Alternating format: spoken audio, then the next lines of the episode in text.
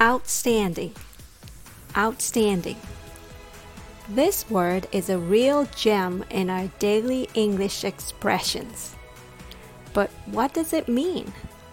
Well, outstanding is an adjective used to describe something that is remarkably good, excellent, or exceptionally impressive.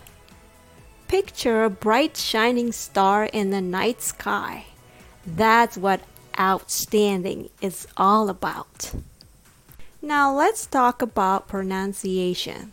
The key to nailing this word is stressing the second syllable. Stand. Give it a little extra push. Stand. Outstanding. Knowing where to stress will help you sound more interesting and enthusiastic. Improving your pronunciation takes patience. So here's a fun tip grab a favorite book, pick a page, and read it out loud. Regular practice will have you shining like that bright star I mentioned earlier. Now let's explore some fantastic ways to use outstanding in our daily conversations. Number one, use it in compliments. When you want to praise someone's work or achievements, say, Your presentation was outstanding. Trust me, they'll be beaming with joy when they hear such a compliment. Number two, reviews.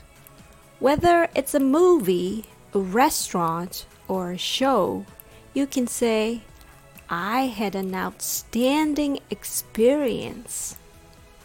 Your friends will thank you for the awesome recommendation. Number three, performances. After watching a remarkable concert or a play, express your delight with the performance was outstanding. And now it's time for our English accent joke of the day. Why did the scarecrow win an award?